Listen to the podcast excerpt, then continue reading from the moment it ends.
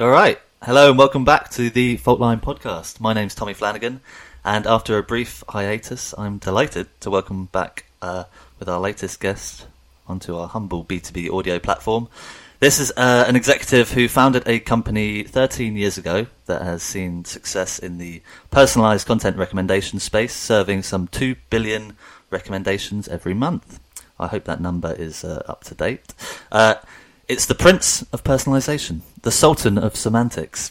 Please welcome, all the way from a forest somewhere in the heart of France, Thibault D'Orso, co-founder and CRO at Spideo. How are you today? Very good. Thank you for the invitation, Tim. Thank you for joining us. Um, so, as you might already know, tradition on the Faultline podcast is to trawl back through our extensive archive of articles that stretches back over 20 years of coverage on media technology disruption to locate if and when you first appeared on the pages of Faultline. And Spideo's first reference came in September 2013 at IBC that year. So it took uh, three years after you were founded for us to kind of pick up the scent. And this was a, a snippet on how you just introduced what was called at the time the blended content discovery platform, uh, IBC, and that was targeted at pay TV operators.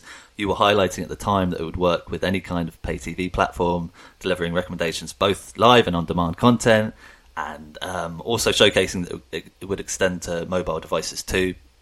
And IBC 2013, that was a couple of years before my time, but at the show, uh, my editorial predecessor and our current CEO spoke with your fellow co-founder Paul and he told us at the time that that just been uh, installed at Canal Plus in France for driving recommendations between TV channels and VOD content. So my first question is to kind of revisit history and ask you whether the blended content discovery platform is still a thing, uh, you know, a whole decade later now, or has that itself been blended into another product? But um, either, either, way, I think the important um, part is that Canal Plus is still a customer, I believe, right? Ten years later. Yes, uh, Canal Plus still is a very important customer. Um, we don't talk too much about blend experience anymore.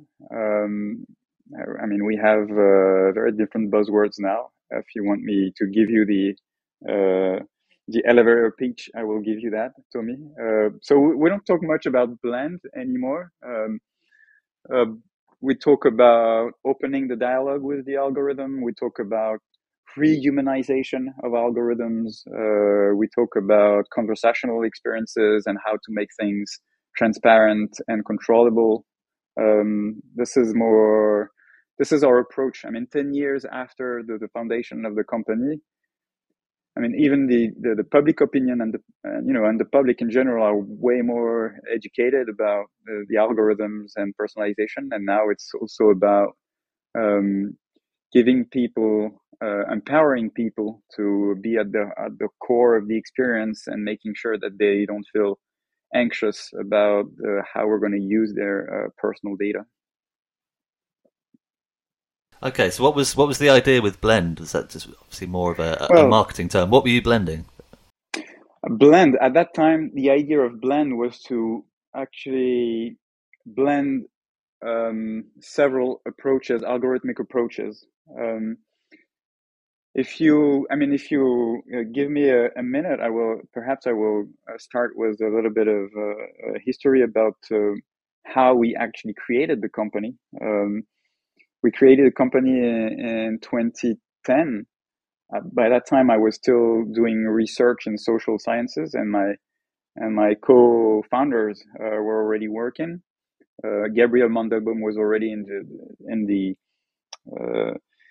in the entertainment industry, working for the Zodiak Group, and um, you know, one um, one night we had a we had a, a, conversation, and we were discussing what was happening on the other side of the Atlantic. Uh, Netflix was still very unknown uh, for continental European uh, dudes at that time, and still we were fascinated by what was happening with the Netflix prize the Netflix prize was a big moment in the industry because it, it, was a moment where suddenly there was a very strong highlight on recommender systems.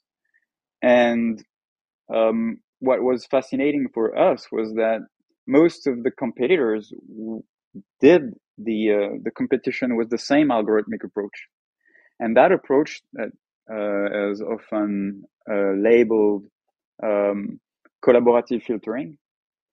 Um, we felt it was so far away from our own uh, personal experience of, of content recommendation. Uh, Gabriel and I, we met as teenagers and we were literally spending hours uh, um, during the weekend in a small uh, video club of Montmartre in Paris.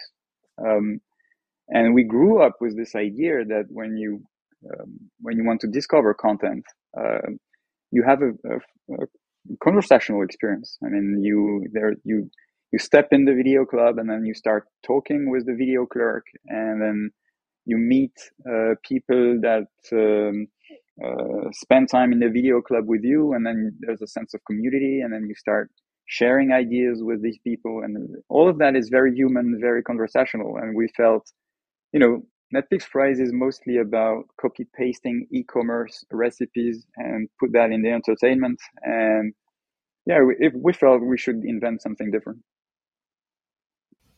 Great, thank you. Um, so, I mean, I know, I know, we're obviously we're here to, to talk about technology, and we will expand on that as the conversation goes on. But you know, one of the missions of the the podcast is to you know peer into the the, the people behind the technologies because that's something we don't do in our day job on the pages of, of Faultline. So, kind of during this, you know, soul searching through the archive uh, and, and, on LinkedIn as well. I know you, you, you just mentioned some of your co-founders.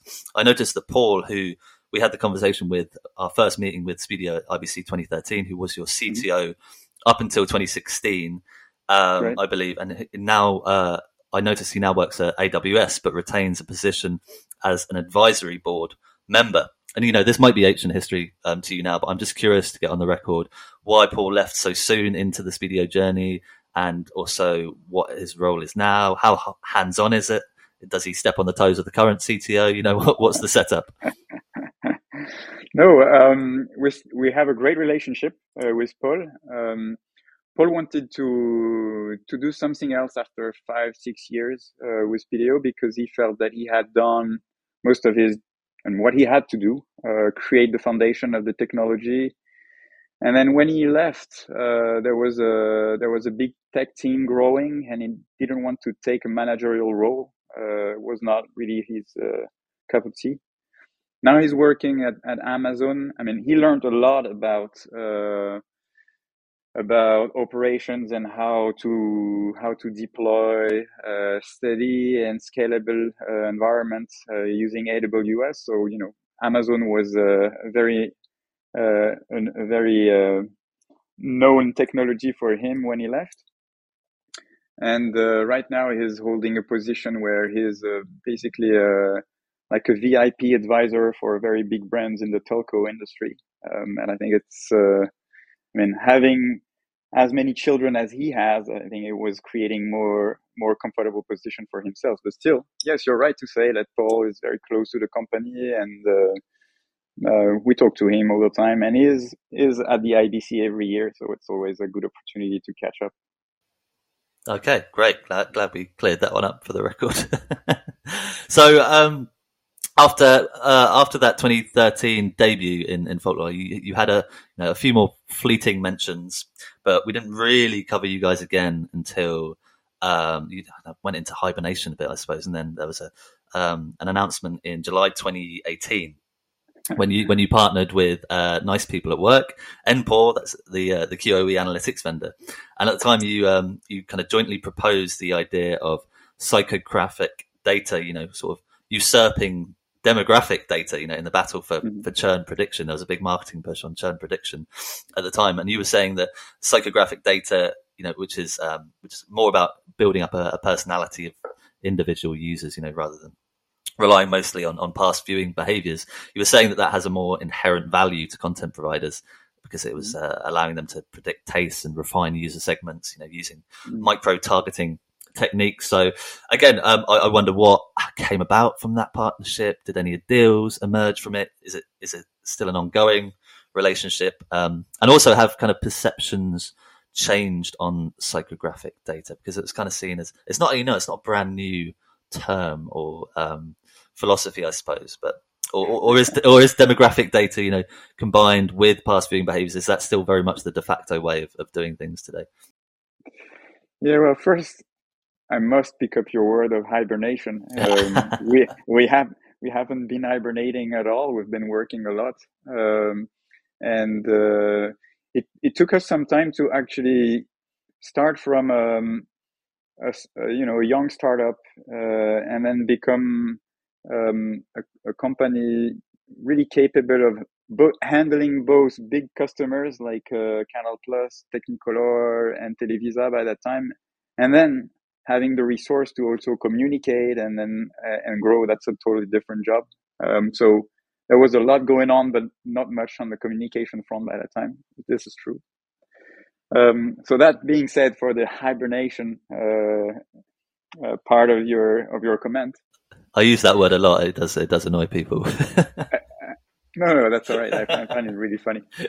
Um, that being said, yes, nice people at work. We have a great relationship with nice people at work. Um, um, yes, we did have this idea that we we could build something pretty unique uh, on the market together because um, the data that they collect and they they work on is is mostly about usage. That means that they don't know much about the content attributes. They don't know much about what really people are interested in. What they do collect is a lot of information about um, about people usage and how people behave in front of their players and so on. So we said, um, with all the things that you collect uh, at the level of the player, and all the things that we know about the content characteristics and what the people are interested in, um, we think we can create something very powerful to help our our customers to indeed take actions and at that time taking action specifically on the on the, the question of retention but more globally uh, take actions on um, targeted uh, marketing acknowledging what people are interested in and this is what we think is an important thing. Um, it's one thing to send a personalized newsletter and say how about you discover um, uh, the uh, the last uh, movie that entered in the catalog about martial art, but you need to be very um, accurate as for whom you're going to send that that recommendation. So it's really about being able to do that in a very accurate and granular way. Mm-hmm. So, um, have you won any deals on the back of that partnership? Yeah. So the most interesting deal that we uh, that we won together was uh, the one with Sky in Switzerland. Ah, yeah. That's uh, it's. Uh, I mean, I think by coincidence, it's a deal that we forged together after NAB. Sometimes uh, European telco do the the journey and do the travel to NAB, and uh, we met there and we pitched that together, and we're fine. There we go, an example of the importance of um, being back together in physical brick and mortar events. Yes, that's right. so, and, and in terms of kind of um, the perception, the part of the question about the perceptions of, of you know psychographic data and demographic data and you know mm. past mm. viewing behaviors, there seems to be a lot of advancements, but a lot of you know traditional customers, I suppose, still seem to be using you know very traditional um, you know, recommended for you techniques, I suppose. Yes. Yes, this is true. I think I mean, Gabriel and I, we're still pretty convinced that we're still at the prehistory of uh, recommendation experiences.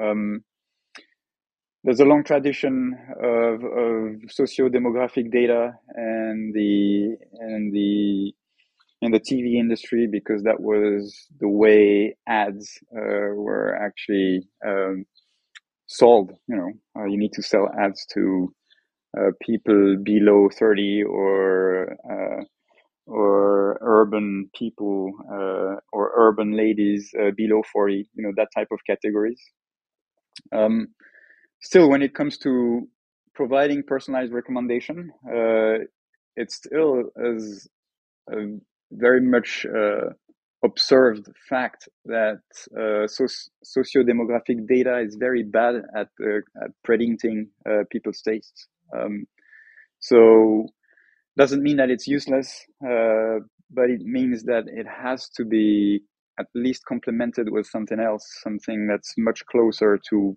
you know, what people can can identify for their for themselves and what their interest and their interests.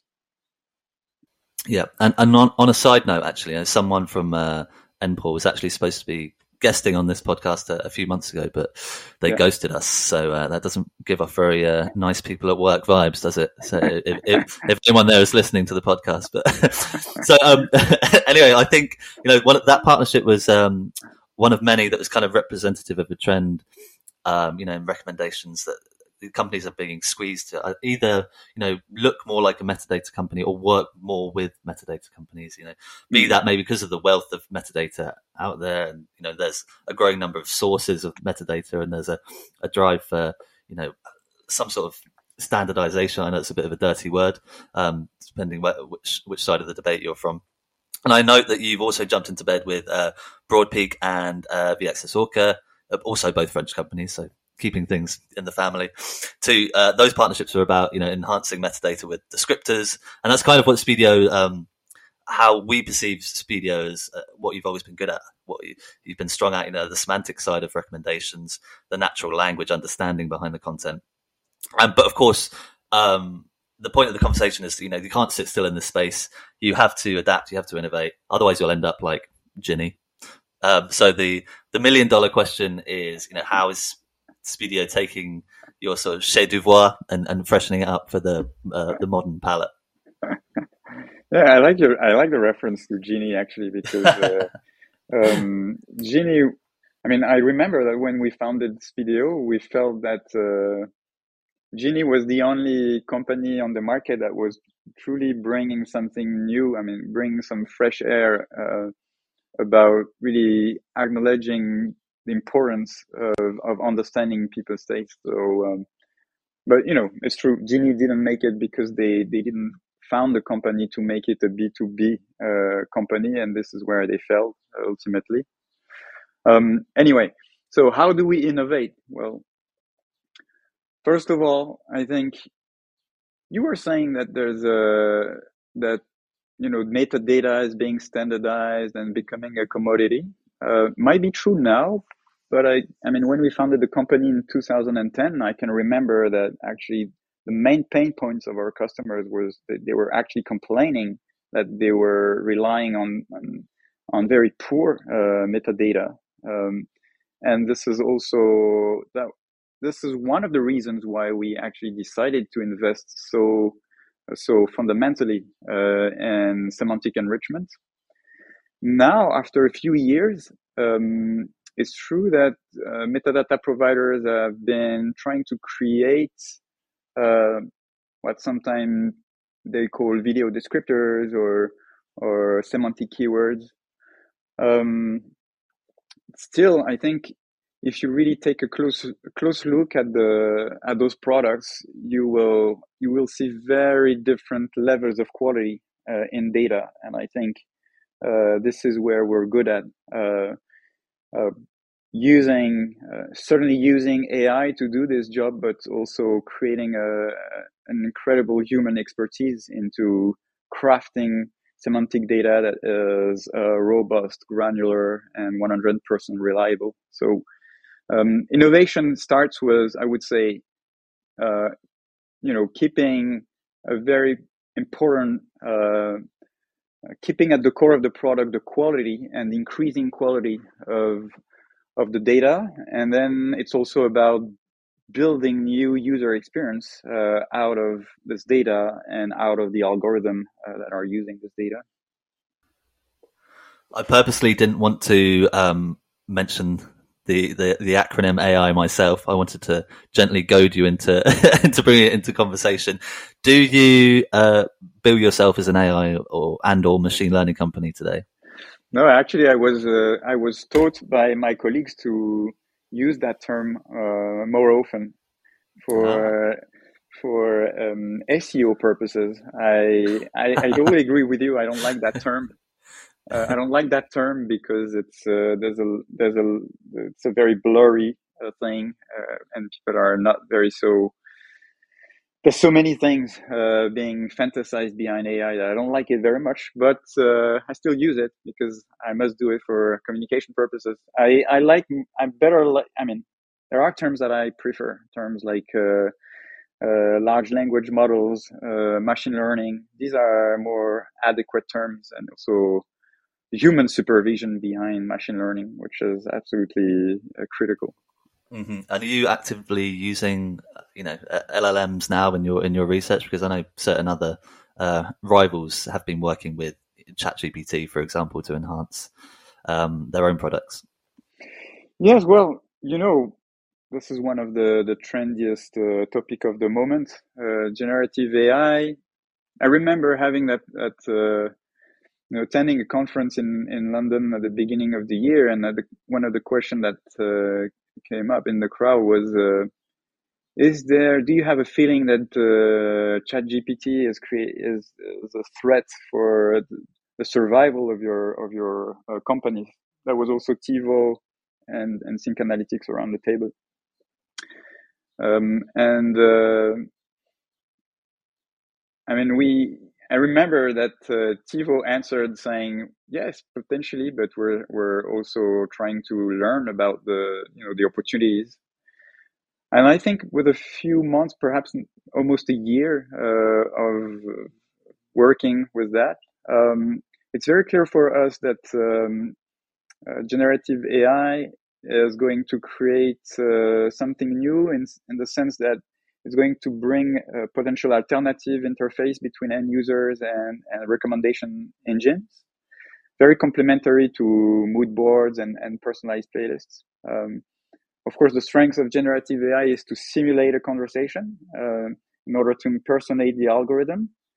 And we're not going to disappear because actually the role of Spideo is to put uh, empathy at the art uh, the the heart of the relationship between our customers brand and the end users with an adequate tone of voice and um, that needs to be fed with uh, knowledge about about people and about what they're interested in. Um, another thing that i remember um, we talked about during that conference was that we actually learned a lot with the implementation of voice experiences. Um, and in that sense generative ai uh, still is the continuity of that uh, of that thing, you know, of the voice experiences. And when we when we've been working on on the implementation of voice experiences, uh, I mean, the the output, the outcome of what we learn is that most people use voice to say very simple things, like take the volume up or down, or go to channel one, two, three, that kind of thing.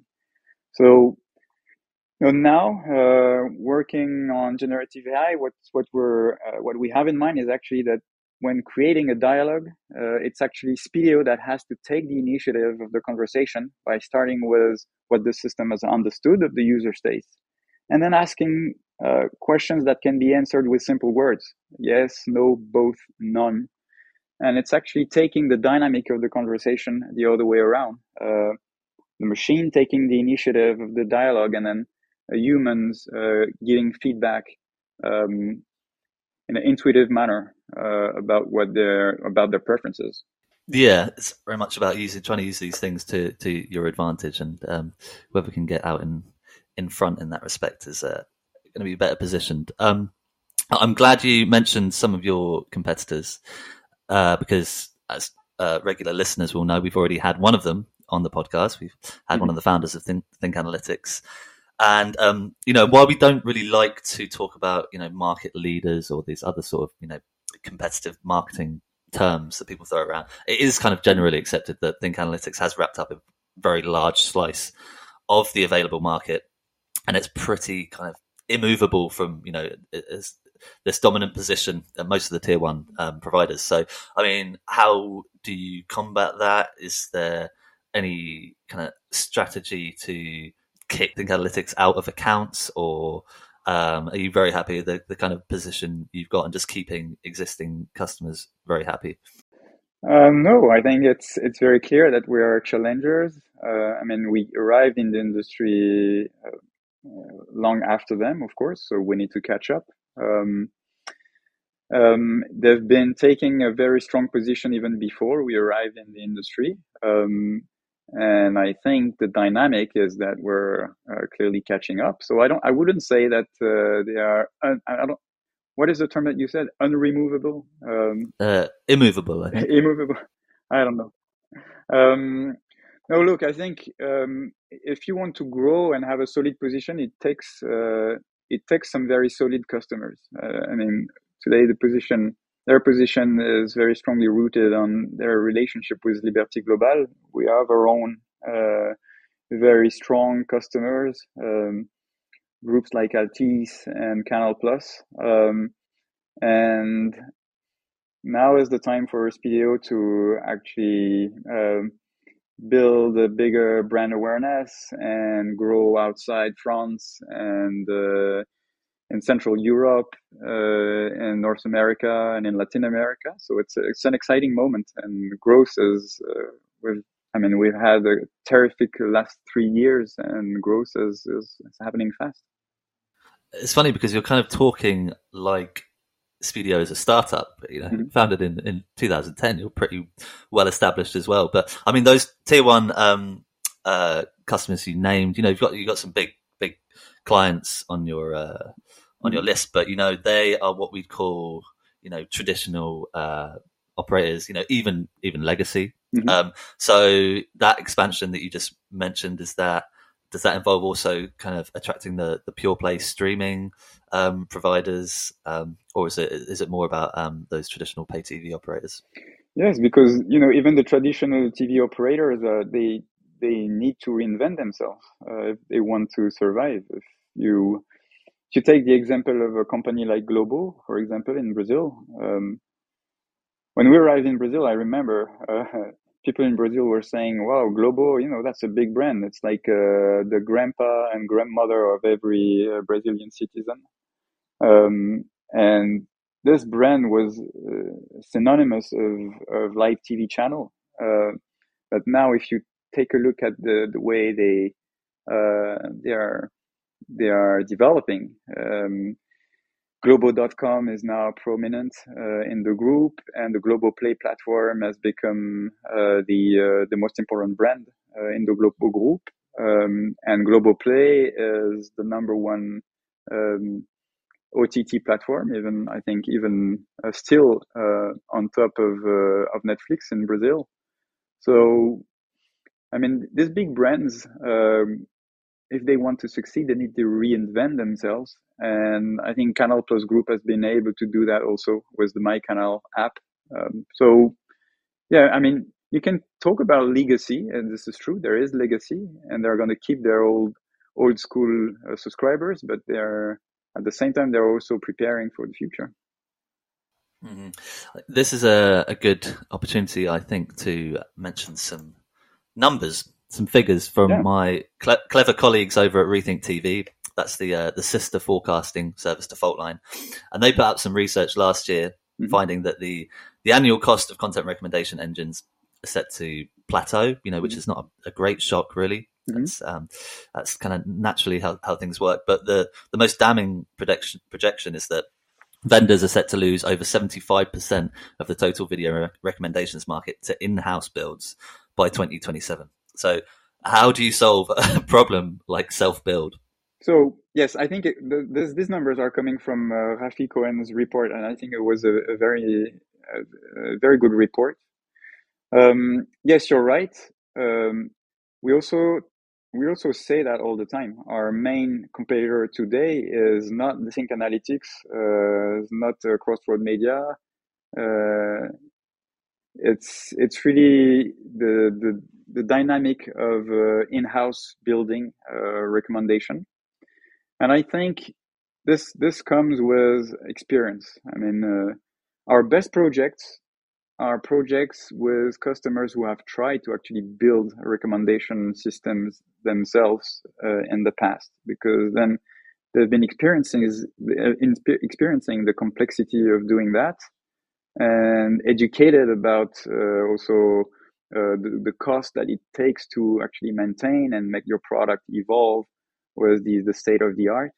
So um, it's the same thing. I think yes, you're right saying that we've been here for ten years, but ten years is still very new, and uh, I think tier ones and big companies um, they will they will they will change in the way they will approach uh, recommender systems. Uh, and I think that first generation of systems that are uh, built in house uh, won't be in house uh, forever. It's such a common pain point when I speak to executives in the recommendations world about they're just mm-hmm. horrified about the millions and millions of dollars that content mm-hmm. um, service providers have wasted trying to build these systems in house when they just just wish they could have come to them in the first place and spent a fraction of the money and just done it properly.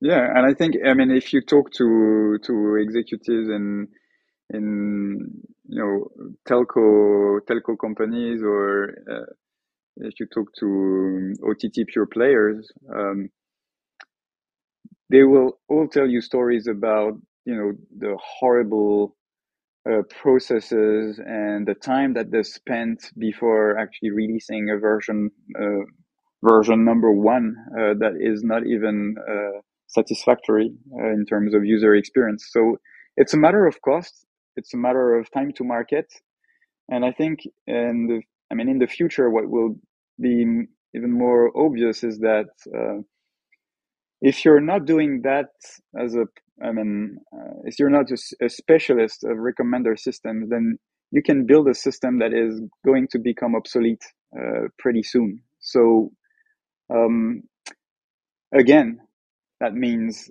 getting back to um, new technologies, new stacks, new people uh, that are educated with the new stacks, new costs, and again and again, and and that for that reason, I think. Um, in-house recommender systems are not really sustainable unless you are Amazon and Netflix. And for and for that reason, I think the future is going to be a, a future where um, uh, executives are going to get back to to the, the specialists in, in recommender systems. Okay, interesting. So from customers to consolidation, you know, mm-hmm. um, lots of uh, uh, facets of, of, the media technology ecosystem have been subjected to consolidation. The recommendation space is no different. You know, we had uh, TiVo acquired Digitalsmiths, mm-hmm. then merged with Rovi, get acquired again by Xperi. We've had the filter bought by 24i recently, Synamedia snapped up. Utelly. And then there's, uh, you, you, mentioned uh, XroadMedia as well. That's a name I haven't heard for a while. Jinni disappeared. And then there's ContentWise, I don't really know what's going on with ContentWise.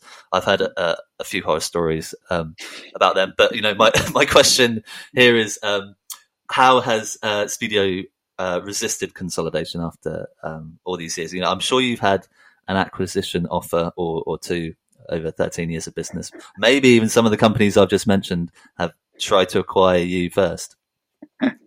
yes, I mean, I can't mention uh, the people personally, but yes, you're right. I think since the beginning, we've had about 10 propositions uh, for acquisition. Wow.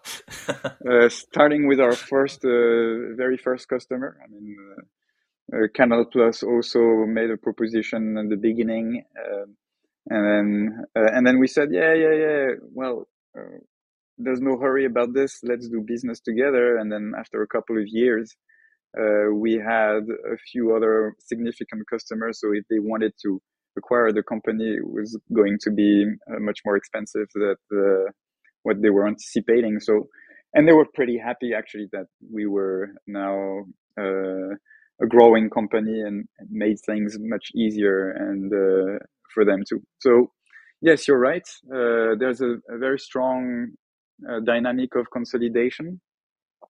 Well, I'll tell you what uh, uh, Gabriel Mandelbaum and I were not really. Uh, perhaps that was that's one of the differences that we have. When I read the Rafi Cohen's report, the the report was very much.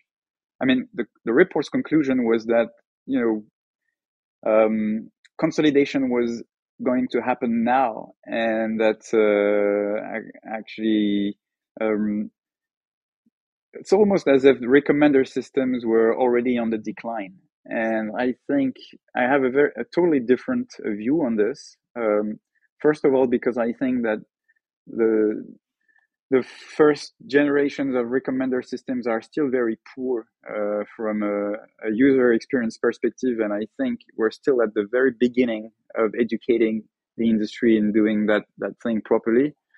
And I also think that um, you know platforms like Synamedia uh, or I don't know how to call them, you know, like uh, system integrators are not necessarily the best players on the market today to actually uh, embody and incarnate uh, that that that that education and the, the, expertise that is required uh, when talking about recommender systems. So I totally understand the dynamic that now it becomes a must-have. So some of the system integrators need to have that in their portfolio. Uh, but I think that you know ultimately the winners will be uh, the ones who can actually embody uh, the specificities and the expertise of recommender systems, and we're we're not there yet. I think.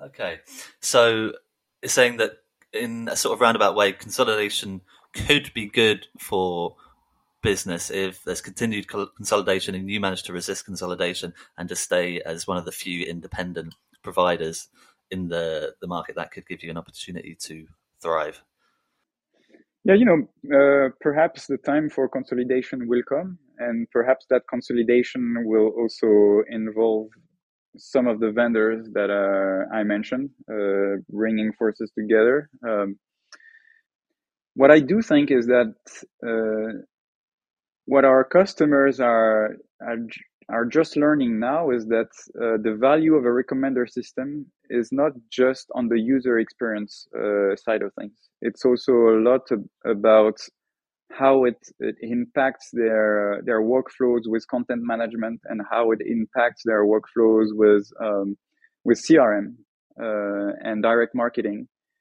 And it takes time to actually make people in these companies in telco companies and, and OTT companies, it takes time to actually bring all these teams together and and understand the, the value of the synergies uh, using the recommender system to collect uh, reliable data that can be used for the uh, for the ad network can be used for personalized uh, um, personalized imagery or for personalized uh, um, emails.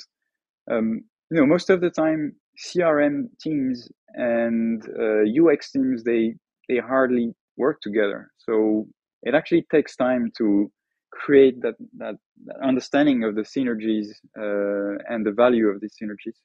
I mean with 10 propositions you know that one of these days one of them is going to be the right price. Mm-hmm. everyone has a price. Everyone has a price you're right. But I think what we're trying to do with uh, with Gabriel is to um, actually we're I mean we're obsessed with uh, our mission. Our, our, mission again is to uh, create a standard of user experience where uh, end users and where people are at the heart of the experience, where they can have a feeling of transparency and controllability. And um, it's that thing is still not mainstream and it's still not the standard type of, of, of integrating uh, recommender systems. So um, this thing will happen at some point because um, because people are going much more educated about recommender systems and what's at stake with the recommender systems. Uh, but we're we're still trying to push this vision and and there's no doubt we'll find partners to uh, perhaps take that that vision uh, to uh, to another scale. But uh, again, as I said, we're not there yet, and Spideo has a lot of work to still do in order to educate the market. So, speaking of the future, we have to talk about IBC. Mm-hmm. Um, you know, yeah. starting out talking about IBC 2013 and now talking about IBC 2023. Can you tell us a bit about what you guys have planned for there? And you know, to, to hit on another buzzword, will you be building on your fast presence? Because you know, back at um, NAB in April this year, we learned about you providing Harmonic's cloud playout system with uh, algorithms to automate scheduling, which I understand is one of the biggest headaches for you know fast channel um, providers. So, uh, yeah, will you be building on that at IBC? Yes, of course. Uh, we will be talking about uh, personalized fast channels.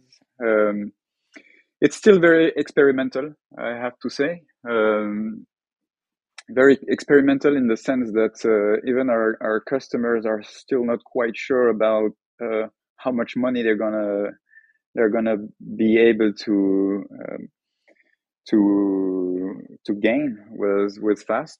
Um, but I think still there is a very strong feeling that if you're not experimenting now, you're going to be late in the process.